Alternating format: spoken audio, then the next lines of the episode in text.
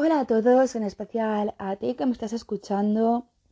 En el episodio pasado os hablé de Lilith en Aries y el Priapo en Libra. Y este vamos a hacerlo al revés. Lilith en Libra y Priapo en Aries. ¿Vale? La abortividad característica de Lilith se manifiesta en Libra con una fuerte tendencia a esconder y a esconderse a uno mismo. Los motivos por los que él establece relaciones, esconder los motivos por los que uno se relaciona o deja de hacerlo con otras personas equivale a decir que uno se esconde de sí mismo, huye a través de las relaciones que establece o impide con los demás.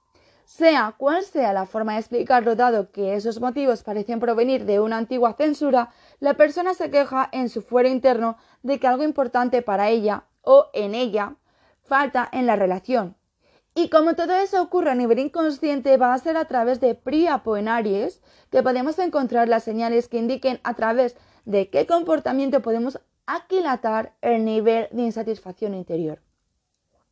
Una manifestación primaria de Priapo en es ser caja de resonancia de la torpeza con la que uno gestiona sus relaciones, de provocar en el otro los propios problemas de comportamiento. Con Priapo en una persona que no ha tomado conciencia de tal torpeza exigirá a sus compañeros que sean decididos, arriesgados, que tomen iniciativas, que clarifiquen sus sentimientos y todas esas demandas que ejercen con una presión que se proyecta con intensidad proporcional al grado de insatisfacción.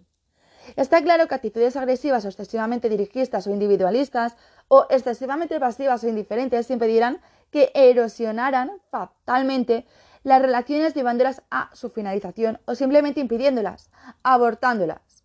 Se podría decir que en el origen de estas actitudes subyace el estigma del fracaso. La persona, por evitar el fracaso, se esfuerza cuando no debería hacerlo y o se muestra fría o indiferente en los momentos en los que más necesita dar y recibir apoyo de los demás. Las razones de esta actitud provienen de la función que, de forma tácita, los padres asignaron a quien tuviera este eje en este par de signos.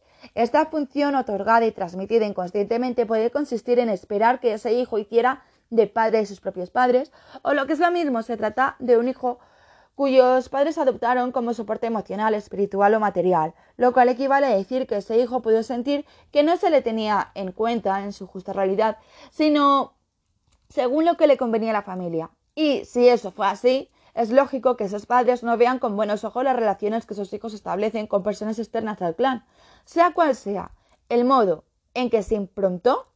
Y como todo eso ocurrió soterrada e inconscientemente, esta persona se queja de una falta de cooperación y sufre por una carencia en el trato entre iguales cuando se trata de expresar tiernamente necesidades de apoyo y compañía o bien las relaciones se distorsionan cuando uno espera del otro que sea otra cosa diferente de lo que en realidad es.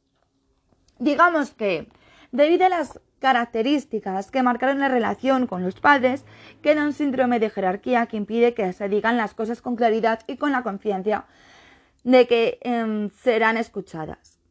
Al no encontrar confianza debido a que uno no se ha sentido aceptado por lo que en realidad es, la soltura deja de serlo y se agarrota, y el bloqueo acaba amargando y haciendo pesimista el comportamiento.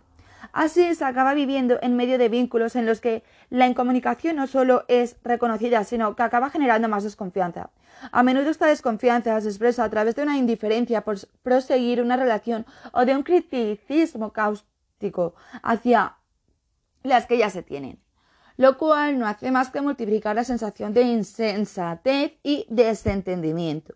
En otros casos, si ese criticismo quedara a medio expresar y por lo tanto se generara una mayor insatisfacción y, una mayor, y un mayor enrarecimiento en las relaciones, entonces sería el cuerpo quien somatice lo que tanto costaba expresar de modo más inteligible.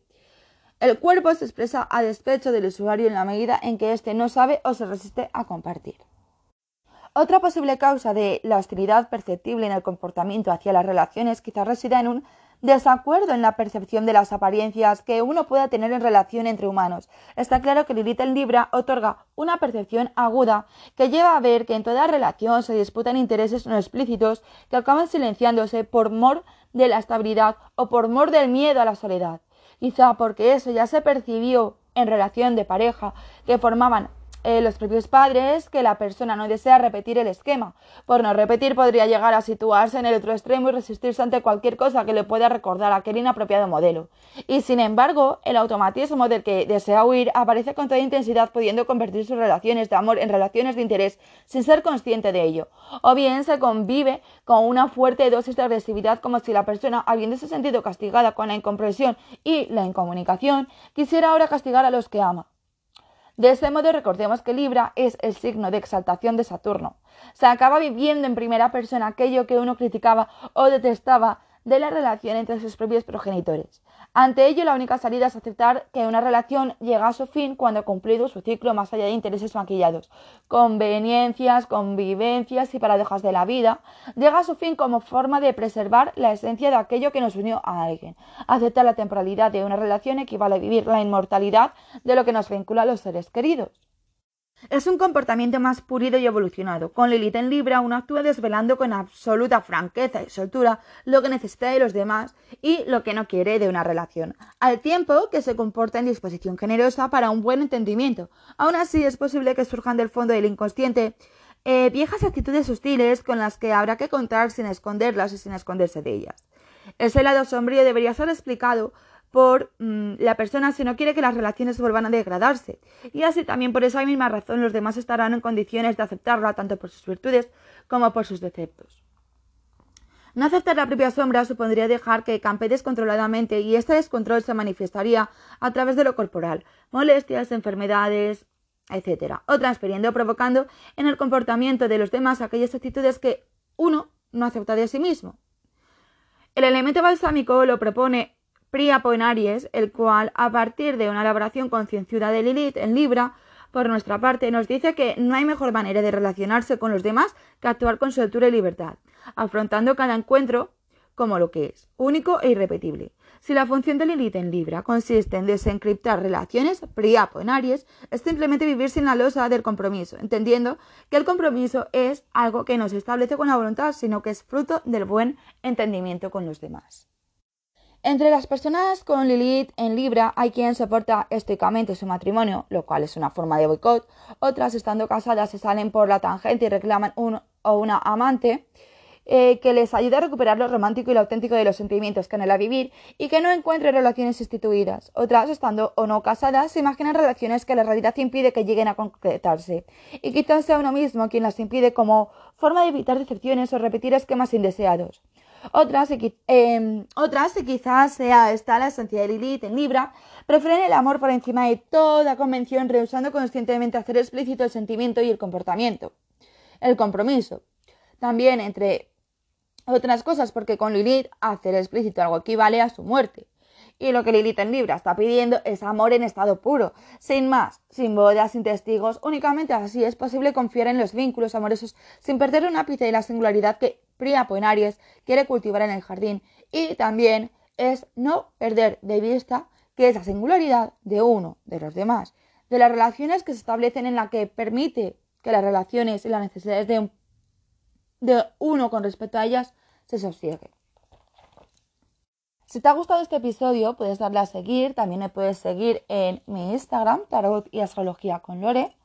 Em, si quieres, puedes comentar alguna parte de la astrología que te interese, que quieras saber más, y la subiré al podcast. Eh, también puedes reservar tus consultas de carta natal, em, lecturas de tarot evolutivo y predictivo, lecturas de runas en mi Instagram tienes toda la información. Gracias por llegar hasta aquí y por escucharme.